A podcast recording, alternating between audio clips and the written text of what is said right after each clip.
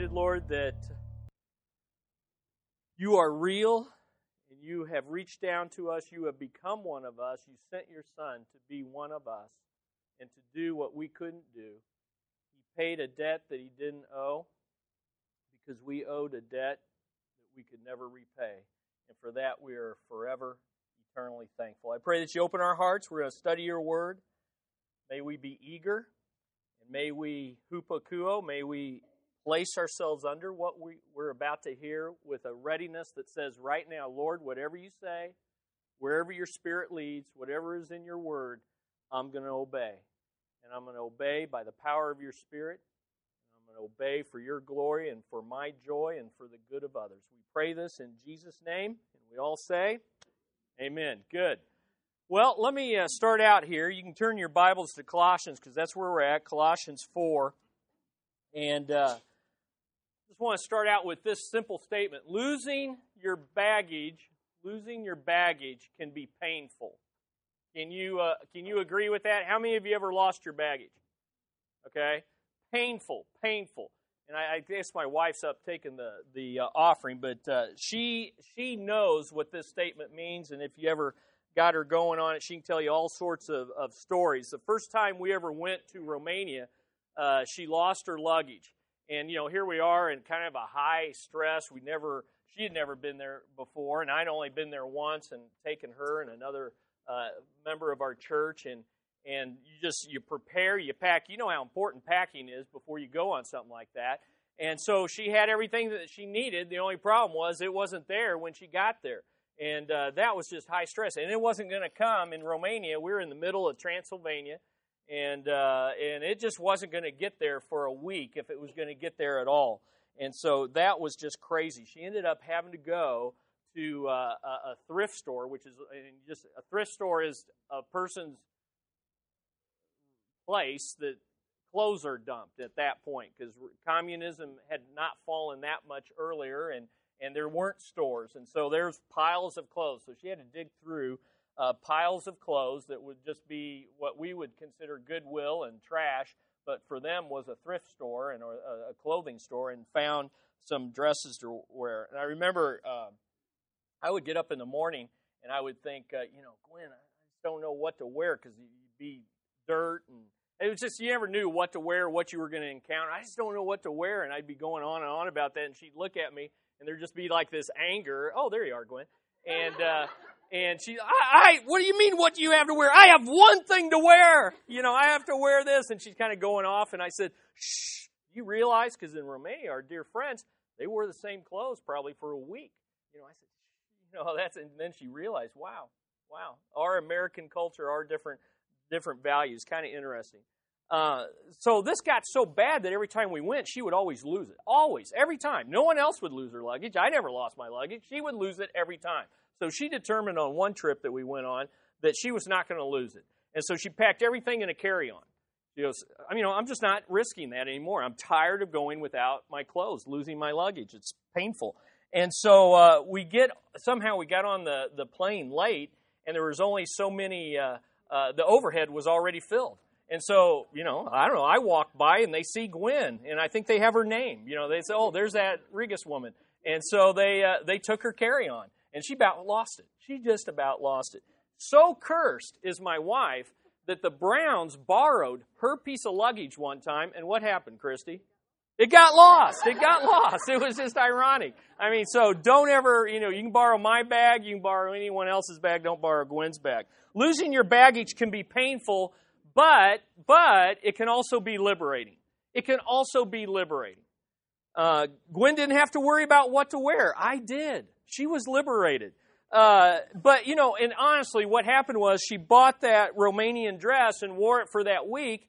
And again, in this small town in the middle of Transylvania, and where uh, you don't have thousands of outlets and all these kind of things, everybody recognized what she was wearing was Romanian. And so all the ladies would rush up to her and be all excited that she was identifying.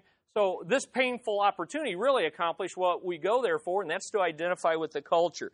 She didn't have to carry anything. She didn't have to worry about where to put it. Didn't have to worry. You know, the, the, the biggest thing I, I can't stand is what do you do with dirty clothes? Because clean ones fold and they go in there. Dirty ones, you know, somehow going through dirty clothes to fold it, to make it pack again. See, you know, you just, you know, actually what I started doing, and I learned this tip uh, from someone, was I started just taking older clothing, especially undergarments, and then I would just throw them away. And so, you know, the poor Romanians, they'd have this trash can full of uh, old clothes because, you know, that way you don't have to pack it. Does that make sense? Yeah, it did, because then I don't have to bring those clothes. Those take up a lot of room, you know, undershirts and that kind of stuff, and uh, would be able to pack other things in there. Anyway, it can be liberating. Now, same is true regarding your emotional or my relational or spiritual baggage. Too often people never make their mark in eternity, and that's what this lesson series is all about, making your mark in eternity. They never make it, and they never fulfill their ministry because they never lose their baggage.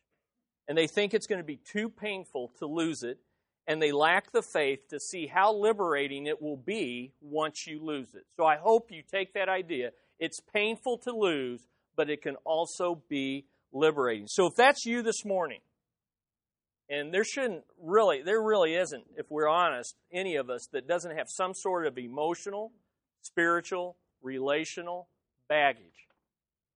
And uh, if you don't, then you just got rid of it right before you came in.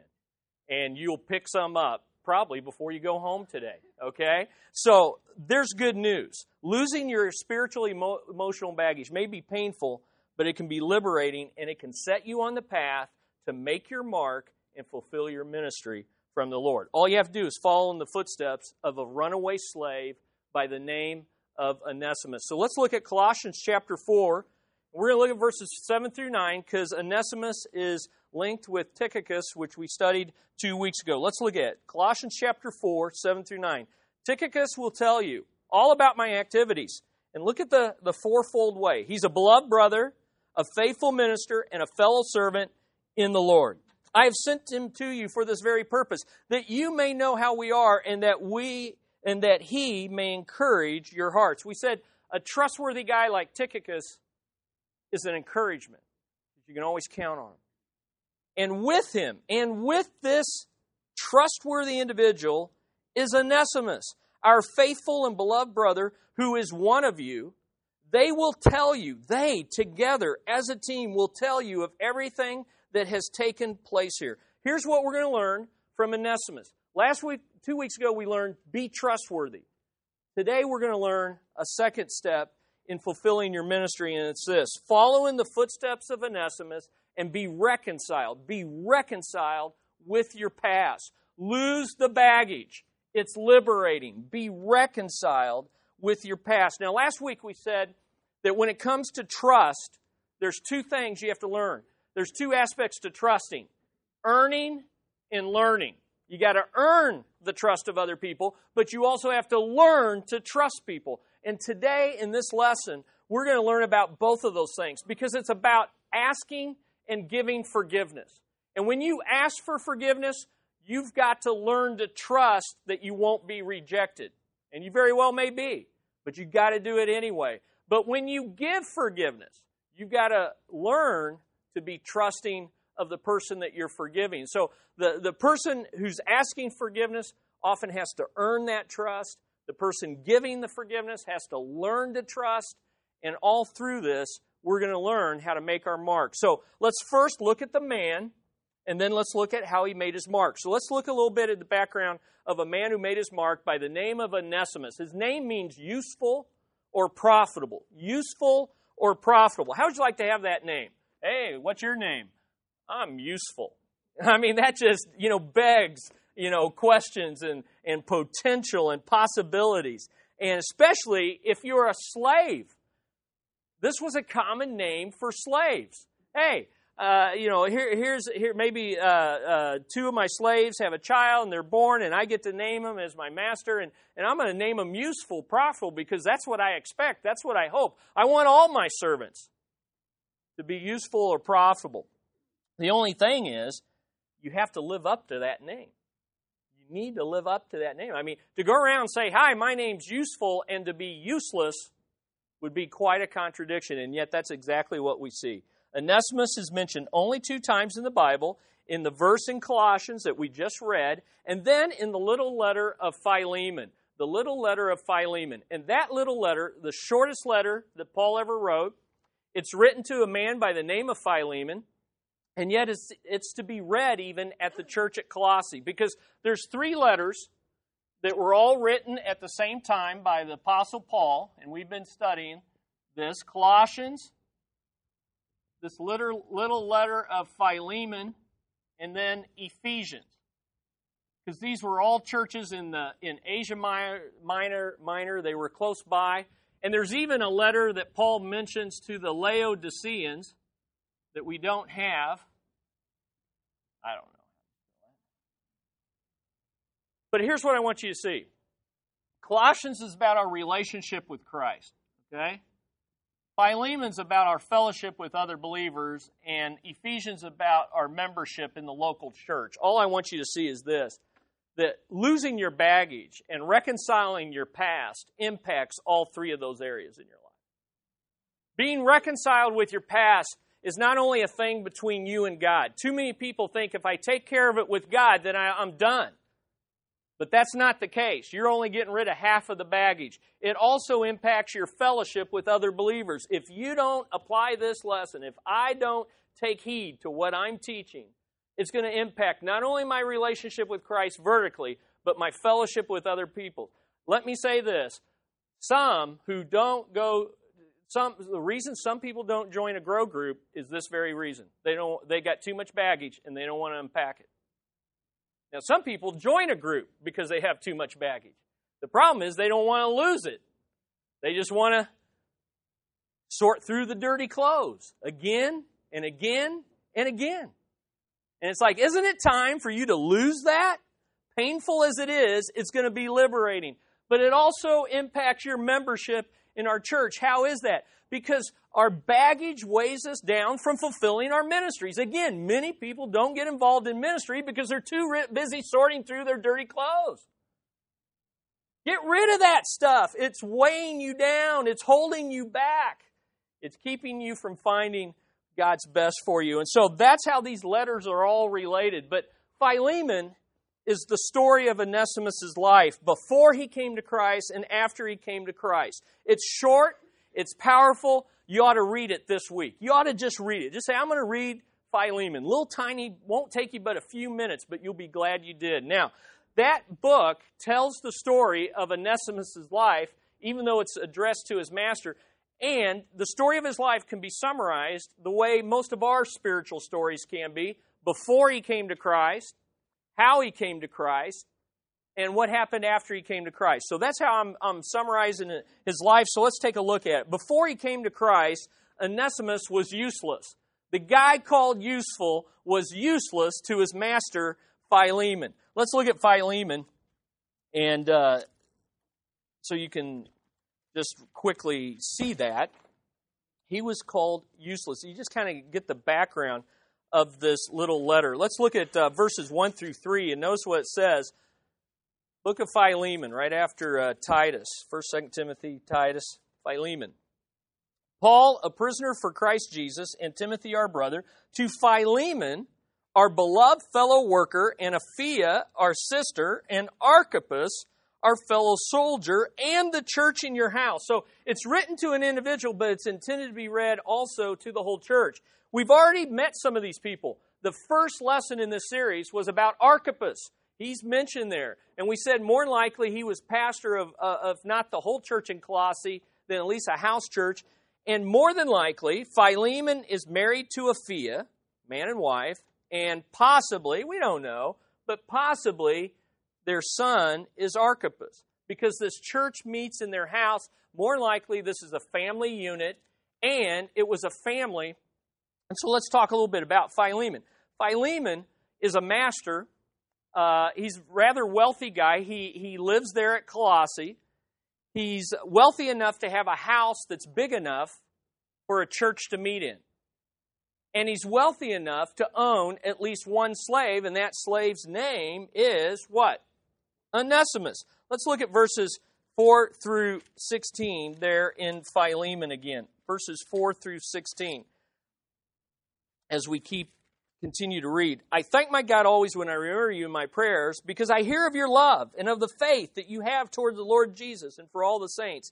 And I pray that the sharing of your faith may become effective for the full knowledge of every good thing that is in us for the sake of Christ. For I have derived much joy and comfort from your love, my brother, because the hearts of the saints have been refreshed through you. High praise for Philemon.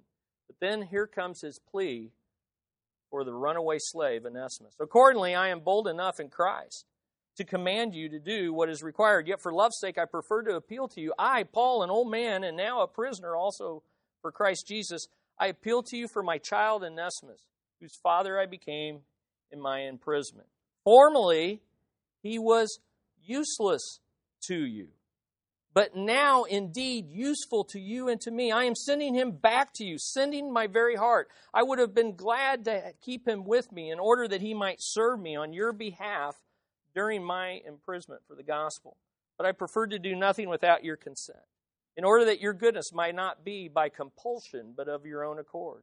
For this is perhaps why he was parted from you for a while, that you might have him back forever, no longer as a slave, but more than a slave, as a beloved brother, especially to me, but how much more to you, both in the flesh and in the Lord. Well, Philemon is the believing master who was wronged, because why? Onesimus is the runaway slave that ran away as an unbeliever. What did he do? Why was he useless? Here's a master with a slave. He's useless because he ran from his responsibilities. He had things he needed to do in Philemon's household, and he ran out. You ever have anybody run out on you? It hurts. It's frustrating. Things go undone. More than likely, he stole from his master.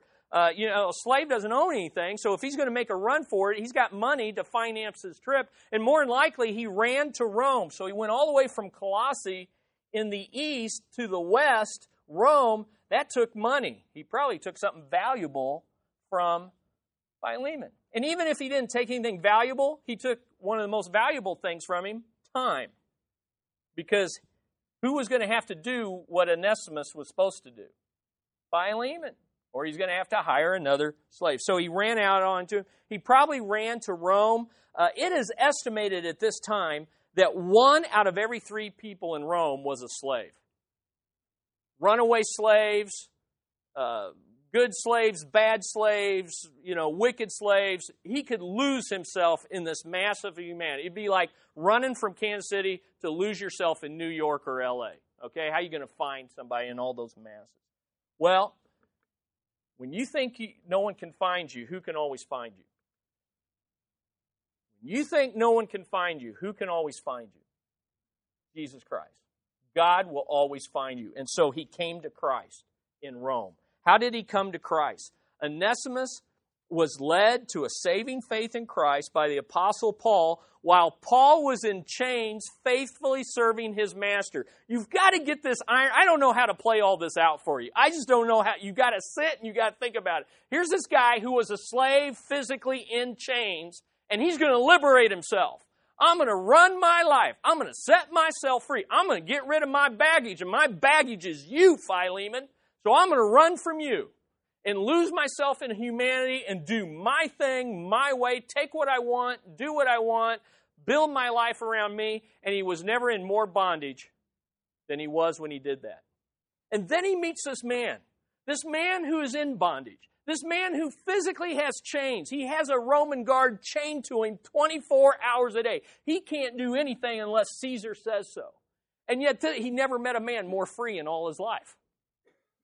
And this man who was imprisoned and in a position that Onesimus never wanted to be in, shared with him the freeing message of the gospel of Christ. And then Onesimus really lost his chains. He really lost his bondage, and he was set free. What a transformation. We just read about this man who, who wanted to be set free and tried to set his free, himself free, is set free by the Apostle Paul sharing the message. It's in verse ten. My child, he, he calls Onesimus his spiritual son. My child, Onesimus, whose father I became in imprisonment. I think it's beautiful. I would have loved to have heard that story. Wouldn't you have loved to have heard the detail? How'd they meet? Was he in prison? How did he, how did, you know, was, I don't know. What, what, I, we don't know the details because you know what? You know what he focuses on? Something that we need to remember in our testimony. He doesn't focus so much on the details of how he got saved. What Paul focuses on is how much his life was changed after he met Christ. Let's just stop right there and think a minute. Some of you have been saved for a long time. Some of you have just been saved very recently. But you know what? The details are always different, and the details are interesting. Don't get me wrong. I love to hear those details because they're, they're just like Onesimus. It's so, God's sovereign planning of your life until, boom, you intersect with someone that shares the gospel with you. Those details are great, but those details are nothing if you don't have a testimony of how much God has changed your life since you met. See, here was Onesimus' life. Hi, my name's Useful. Love to meet you. There was a time in my life when I was useless. I didn't live up to my name.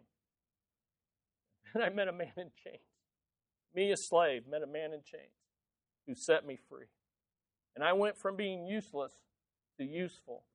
And now I live up to my name. But I give all the glory to the Lord Jesus Christ. Isn't that beautiful? Isn't that beautiful? That ought to be my testimony. That ought to be your testimony. What a transformation after Christ. Let's look at the, the change after Christ. Onesimus was now useful to his new heavenly master, Jesus Christ, and to his earthly servant, the Apostle Paul. That's what Paul says. Hey, he used to be useless to you, but now he's useful to you and to me. I can't, I can't live without this guy. I can't do my work without this guy. Onesimus, useful, profitable. What a transformation. The guy that didn't want to serve anyone is once again serving someone. The guy who ran from his earthly master is now returning to his earthly master. The guy who stole from others is now willing to sacrifice himself for others. The guy who sought himself free has found freedom in being slave to the Lord Jesus Christ and a servant to others. That's a transformation. Is that the story of your life? Jesus Christ should radically change the direction of our lives. You see, here's how radical it was. You see this in your notes. Like Archippus that we studied at the beginning of this series, Onesimus is learning to make his mark by fulfilling his ministry. Remember the life principle from Archippus? It was this. We are saved to serve others, and everyone's given a ministry by his master to fulfill. Here's Onesimus, who was useless, and now he's got a ministry. He's teamed up with Tychicus, and they're going to share a ministry report from the Apostle Paul. That's pretty radical. But also, like Tychicus, Onesimus is learning to make his mark by becoming trustworthy. Look, he's linked with this trustworthy guy, and he's described in a very similar way. Look again at verse nine. He's described in, in, in, in very similar to Tychicus, but in some ways different. Look at verse nine. And with him, Onesimus, our faithful and beloved brother, who is one of you. Now, two weeks ago, we said if you're going to be trustworthy, you got to stay on track. You got to stay on track over time and develop that track record. And what was that track record? Know Christ with a relationship, grow with Christ through fellowship with other believers in community, get in a grow group, show Christ through loving and serving others, both in the church and outside in the community, and then go with Christ in sharing Christ wherever you go, wherever you live, with the lost people that you encounter. Now, I just want you to see that Onesimus is on track. So let's take a look at it. First of all, knowing Christ, what does Paul call him? He is a brother in Christ. He's a brother. He doesn't call him slave. Hey, I got your slave here. I'm sending him back. He goes, no, this is, this is our brother now. We're on a totally different wavelength. We're in the family of Christ. Secondly, grow in Christ. He's not only a brother, he's a beloved brother. This guy is in community. With who? Well, with all the people mentioned at the end of Colossians, with, with Paul's ministry team, with Tychicus, with Aristarchus, with all these dudes' names that we're going to meet in the weeks to come. He's beloved. God loves him, and others love him too. He didn't run from a grow group. He didn't run from community. He, he, he's getting rid of his baggage, so he's free to have fellowship with others. Third, showing Christ. He's not just a beloved brother, he's a faithful brother. He's a faithful brother. He's, he, he's applying what we learned two weeks ago. He's beginning to show himself faithful in the little things. In the little things. He's not a minister. He's not called a servant. He's not called a slave, even in the spiritual sense. He's just a faithful brother. He's beginning to show, and, and, and, and if he makes it to Colossians, he will have accomplished something that Paul asked him to do. If he delivers this letter to Philemon and he doesn't chicken out, he will have been faithful once again. So what about going with Christ? Well, there's only one problem about going with Christ.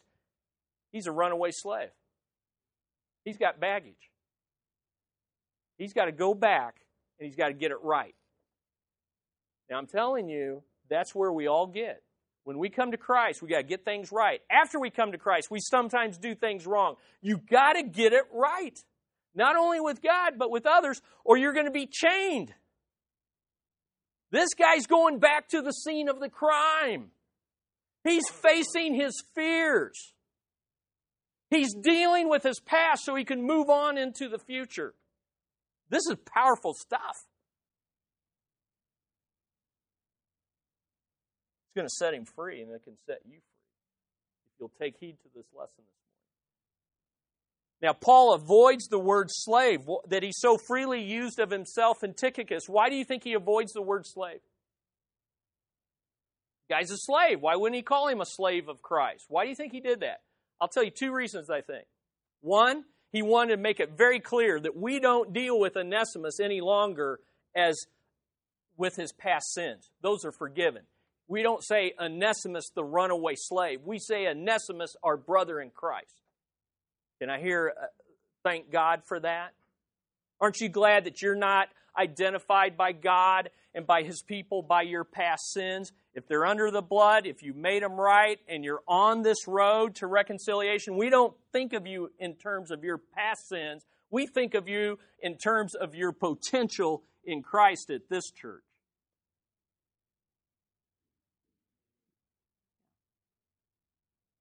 And if you're hung up on that, it's your hang-up, it's your baggage, get rid of it today.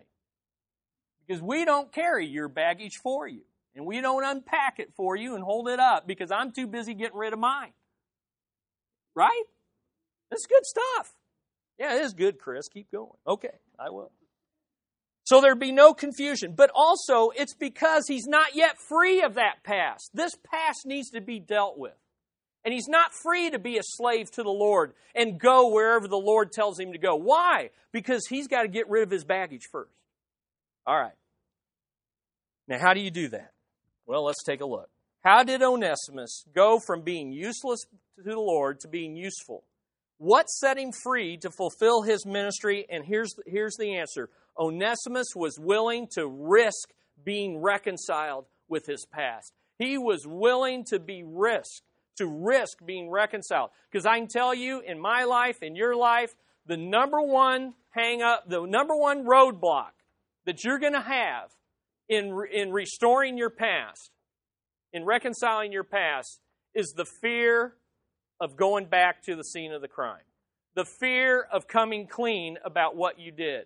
The risk of going to those you wronged, and what if they reject me? What if they don't forgive me? What if they're not the Apostle Paul? What if they're a Judas and they betray me? There's the risk. And he was willing, I mean, he's going back. I don't know, I didn't study out what they did to runaway slaves, but I can almost guarantee you it wasn't pretty. He probably could have been killed rightfully on the spot, brutally beat. You know, yeah, but Philemon's a Christian. Since when did that stop anybody from being unforgiving? Ought to, but does it? No, it's risky business. It's risky business. And so he's doing it. Well, here's how you do it. Get rid of your baggage, make your mark, be reconciled to your past, and here's how you do it. Be reconciled by returning on the road of reconciliation. This guy's going back. He's going back. I think this is beautiful. He's literally walking back from Rome to Colossae. And that is a word picture of what you and I have to do. We've got to go back. Why is it called a road with mile markers? Because it's about the journey and not just the destination. See, when we want to make things right, I was wrong, will you forgive me, let's move on. Uh-uh, that's not how it happens. It's a road. It's a journey. It takes time. It happens in steps. It's it, it, it just it it, it hap- it's a road. It doesn't happen in isolation. The road to reconcil- reconciliation is a wide one. It allows others to travel with you. Get in a grow group. I, I, listen, if you're if you're trying to make this journey for Christ alone, you're crazy. Can I say that in love? You're crazy. You're crazy. It ain't going well. It never has for me when I've done it. And it won't go well for you. The road to restoration is broad enough for others to walk with you. And it, it, it requires progress over time. You need mile markers. Jim and I, we we walked in Romania. We were without a car, right? And uh, took pictures of Jim at every mile marker we, we passed. Someday I'll have to put that in a slide and show you. It was rather humorous, wasn't it? Because we needed to measure our progress. We were looking for the car that we we needed to make it to. And it takes a lot of hard work. It takes a lot of hard work. So let me give you these eight mile markers. Uh, obviously, we're not going to go into them in depth. But this is what he went through. And this is the picture. And the first one is redeemed. Redeemed. The first mile marker is redeemed. You know, the first thing that you need to ask, and it often will be asked when you blow it big, first question needs to be asked is, are you born again? Did you blow it because you blew it, or did you blow it because you're not born again? Listen, you'll never be restored unless you're truly redeemed. This guy went from useless to useful because he was truly born again. He saw a vision of God's holiness that showed him his sinfulness, and he, he gave himself to Christ, and that's the first step on the road. And I think too often we race over that. How does my salvation enter into this need for reconciliation that I have? The place to start is in your salvation. Paul led him to turn from his sins and to trust Jesus. And just because you trusted Jesus in the past, if you're going to be reconciled with people, you got to go back and say, Lord, you're not just my Savior, you're my Lord, and I'm going to, I'm going to do what you want me to do to be reconciled. Lordship, crucial. Mile marker number two is repent. Turn from the specific sins that made you useless to God and others. Repentance is real easy. There it is. There's the definition. I used to be pursuing my sin, and now I make a one hundred eighty degree turn. Do you realize he went from east to west, and now which way is he going? From west to east. It's a, it's a word picture. And if he had to do it, I have to do it, you have to do it. You've got to turn from that sin. Now, he turned from his sins to accept Jesus. We've all, we have not all done that. I don't know that. Most of us have done that. But when you need to reconcile, you have to repent of those specific sins. And what was his specific sin? He ran away, and so what is he doing? Returning. And he stole, and we're going to see in a moment, he's going to repay. So have I really turned from those sins? Mile marker number three. Receive. Receive. Re- redeem, repent. I turn from my sins, and when I return, when I turn from them, what do I do about them? I receive God's forgiveness. I receive God's forgiveness. Specifically for those sins. Notice Proverbs twenty-eight thirteen. He who covers his sins will not prosper, but whoever confesses and forsakes them will have mercy. See, we quote First John one nine, He is faithful and just to forgive us our sins and forgive us, uh, uh, forgive us our sins and cleanse us from all unrighteousness. There, I'm forgiven. Get off my back. But Proverbs twenty-eight says, confess and forsake. So we repent of our sin and we say, Lord, forgive me. And then we receive it. Because when we're born again, He'll forgive our sins. He is faithful and just to forgive us. Now, here's the problem. On the road, losing your baggage, most people stop at mile marker three. They get saved. in crisis, or they're born again and they get caught in their sin and they repent, sometimes forced to because they were caught, and then they ask forgiveness, and then they expect everything to be fine. Mile marker three, there's eight. It's a journey, not just the destination. Here's number four, request. Request. What's that mean? It means, I spelled that wrong. The receiving forgiveness is vertical from God. The requesting now is asking forgiveness from those you wronged. So who have I wronged? What have I done? And I go, because in Matthew five, twenty-three through twenty-six, here's what God says. If you come to me and you remember that someone has something against you, stop worshiping me and go make it right with them. Then come back and worship. That's how important asking forgiveness with other people. So here's what we're tempted to do. And you, where, what are you tempted? Every one of us is tempted to do one of these two things. That when, we, when we're caught in our sin, and we've, we're wrong in a relationship, we've stepped on someone's toes, we've, we've done wrong, and we know it, we'll either go to them and ask forgiveness and never deal with God, or we're tempted to go to God and never deal with the horizontal. Would you agree? And I would venture to say we are all prone to do one of those two things. See, some of us are like real buddies with God. And I like going to Him. I can ask forgiveness. I can claim it. Not too scary. Not too hard. Not too difficult. Now, others of us, God's really scary. And we understand His holiness, and we're like, I'd much rather go to so-and-so because, after all, I know their weaknesses, and I can always justify and excuse and, and say, well, I tried to ask Him forgiveness, but He's such a jerk, He, you know, He wouldn't forgive me, or whatever you want to say. I don't know. We, I, believe me, we're, some of you are smiling. Some of you are honest. You, you get what I'm saying? But you got to do both. I've got to do both. Now, who do you have to ask forgiveness to? Well, if it's just a sin in your heart, you just ask who? God. If it's between you and your spouse or your family, who do you ask? Who do you ask? People on the internet are dying to know. Who do you ask? Your spouse, right? What happens if it's with a larger group? Who do you ask forgiveness? The larger group. What happens if you're a leader in the church? Who do you ask? The church. Now, if you want a picture of this, we can't go there, but in the book of Acts, there's a couple by the name of Ananias and Sapphira who went through this whole process, and the Holy Spirit tempted them to lie about their giving. And if they would have dealt with it then, they would have just, Ananias would have just told God.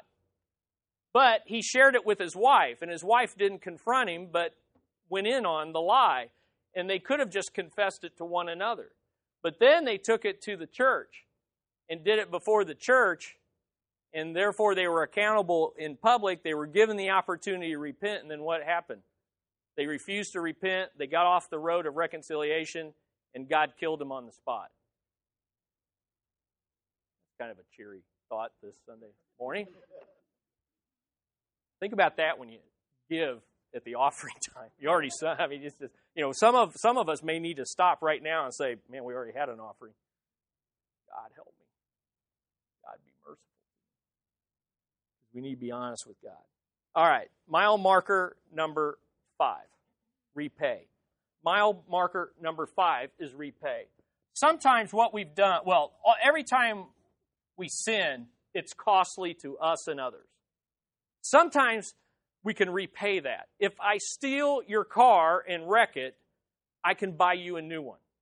And that's what I ought to do. I took your car, and I, and I did it. And that's exactly what's happening in Philemon. Onesimus stole money that he has long since spent. Now he's saved, but guess what? He owes the money or the property that he stole, and now he can't pay it. So what does he need? Paul steps in and says, whatever he owes you, I will pay it. But there's a twist here. There's a twist. And the twist is this. Paul says, but Philemon, you're born again. You're a forgiver. You're a believer. If you're going to demand payment, I will payment. I will pay it. But let me remind you of something, Philemon. And I do this in love. I led you to Christ. You owe a spiritual debt that you couldn't pay, and Christ paid it, and I helped you figure out how Christ could pay it. You see, Philemon, you think Onesimus owes you, but you are as much a debtor as he is. And if you will remember how big a debt you had that you couldn't pay, that Christ paid, and I helped you learn that message, and I helped you be set free from that debt, what I'm hoping, Philemon, is that you will release this material debt that Onesimus owes you, because now he is born again. You are brothers, you are debtors, and Christ has made you rich. Got it?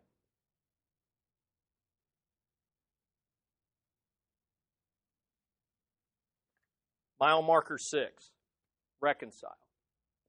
Reconcile.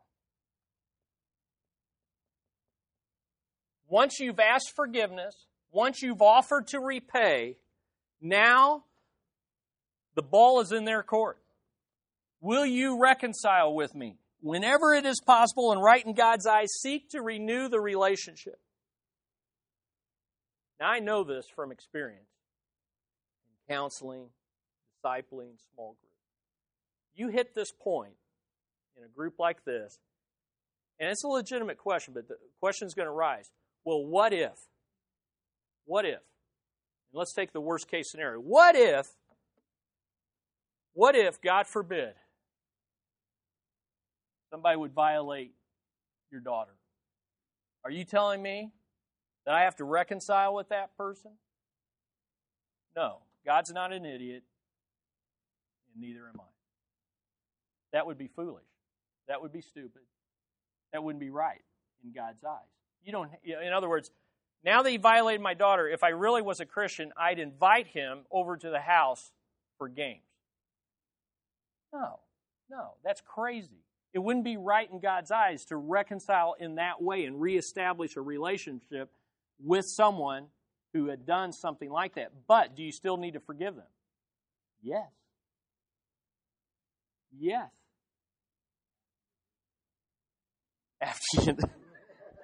All right, Aaron. That's no. I know. That's what we want. That's what we want. But that's what the government is there for. And that's just what it is. We forgive them. Why? Because we got to say, but for the grace of God, I could do that. Oh, I wouldn't do that. Oh, really? That kind of pride and that kind of self-righteousness is exactly the kind of thing that gets people in those kind of situations. See, our nice sins are just as evil as the worst sin. And all sin has put Christ on the cross. And, you know, and it's your choice. You want to, you don't want to forgive? You don't have to. But guess what you just put on yourself? You put a chain on yourself, and you just create a big piece of luggage that you're going to carry through the rest of your life. And that luggage is going to have that perpetrator's name on it, and it's going to have that hurt and that pain and that sin, and every day you're going to unpack that bag. And every day you're going to relive that hurt. And every day you're going to have that anger. And every day you're going to want to hurt them. And that's a horrible way to live. You can be set free from that. You say, but they're getting off. No, they're not getting off. God sees it all. And there's a day when we'll all give an account. They will give their account. Now, you know, it's it's it's a scary thing to have to stand up there and say that when I have a daughter. But I say to you honestly, and I say it fearfully, because God may take me up on it. But I tell you, I prepare my heart and mind, Lord, I gave her to you the day she was born. Her mother and I did. And that means that in your sovereignty, whatever she goes through, I can trust you. and I release her to you. Not your intent for something bad to happen to you, to her, but in your sovereignty and your purposes for her, I don't know what's going to happen. But I know this, I'm going to trust you, and I'm going to have a forgiving heart. And it won't be because, Aaron, I did it, because I'm right there with you. It will be because I prepared my heart, and when I needed it, by God's grace, He gave it to me. I don't know if I'll have it. I won't have it if He doesn't give it. But that's what I want to prepare my heart for. Because you know what? If I can't prepare my heart for something like that, I'm not going to forgive Jim when he does something wrong to me tomorrow. See, we think we got this all worked out. I'll not forgive that, but I'd forget. No, it all is an unforgiving heart. And so then mile marker seven is rebuild. Because you know what? It doesn't happen overnight, and you got to rebuild trust. You got to rebuild trust. What do you think Onesimus is doing? He's going back. He is one of you, Paul says, but he's going to have to rebuild trust. And then mile marker eight is the glorious one of restored. Because you know what? The Bible doesn't say what Philemon does. And I think the reason it does that is because it wants to leave you and I with that question today.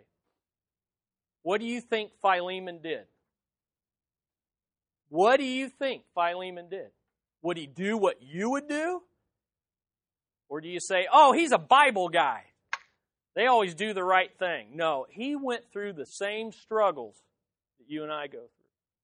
It may not have been his child that was violated, but it was his respect and his rights as a master that were violated in a culture that said, demand your rights. I just think that he did what God wanted him to do. They were restored. I think that's why we have the letter. Otherwise, what would he have done with the letter? Torn that up.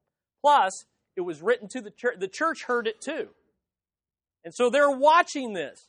Listen, people are watching you and watching me on how we deal with the road to restoration. All right. Here's the core of it. The core of it is this. If this thing's going to work, if you're going to be, if you're going to get rid of your baggage today, I, first of all, I wanted to show you those steps just because I'm sorry, those are these steps. If you sat with me and you got counseling, if I shared with you my life story, these are the steps. You, you've got to go through, and he's doing, and, and let me tell you, that trip to, that wasn't an airplane ride to uh, Colossae. He had a lot of time to think of what he was carrying. And if you go through that little letter of Philemon, you'll see all these steps. But here's the key. You've got to ask forgiveness.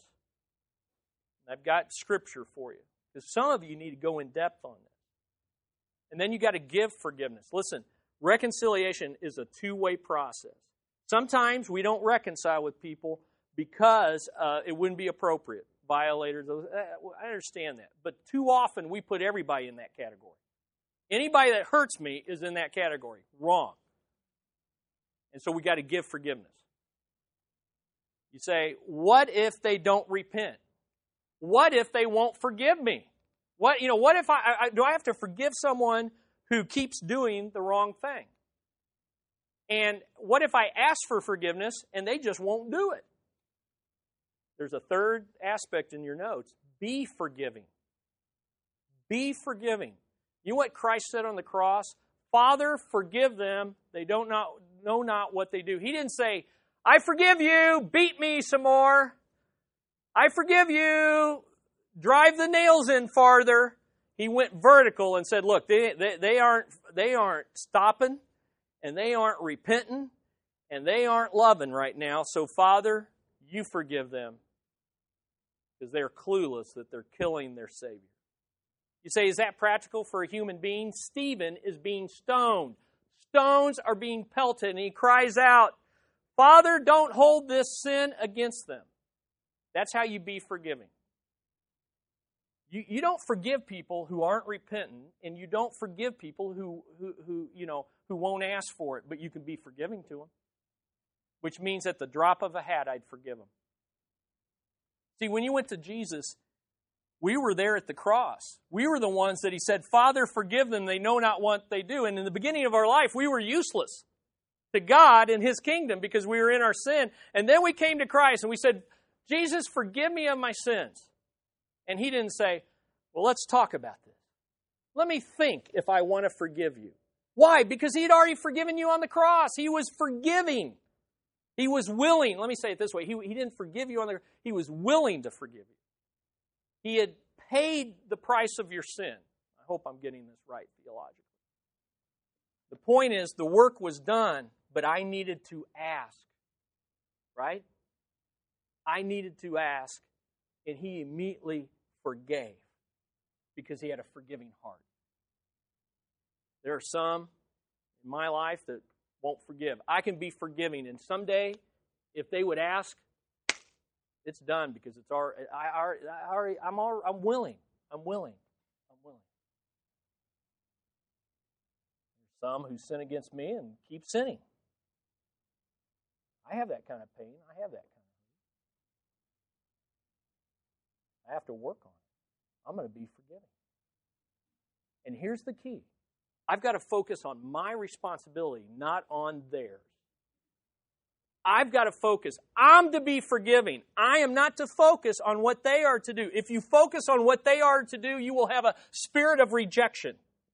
If you focus on what God has done for you and what you need to do in Christ towards them, you will have a spirit of reception. And on that I end. So what do you have today? How much luggage are you carrying? How are you willing to go through the pain? This is not easy. It is painful. But there's something more painful than losing your baggage, and that's keeping it. Risk it today. Risk Jesus with your past. But don't just go vertical. Go horizontal and risk asking for forgiveness. And for some of you, the bigger risk is giving it. And for some of you, it'll be a day of liberation if you will be forgiving today, regardless of what others do. Doesn't mean you don't want them in the electric chair. It doesn't mean you don't want justice to be served. It just means I'm not the judge. He is, and the judge died for me. The least I can do is offer to others what he has offered to me so freely, so undeserving in my Savior Jesus Christ. I hope none of us leave here today unchanged. Let's pray. Father, we thank you because we are talking about mercy and mystery that's greater than my understanding, greater than our understanding.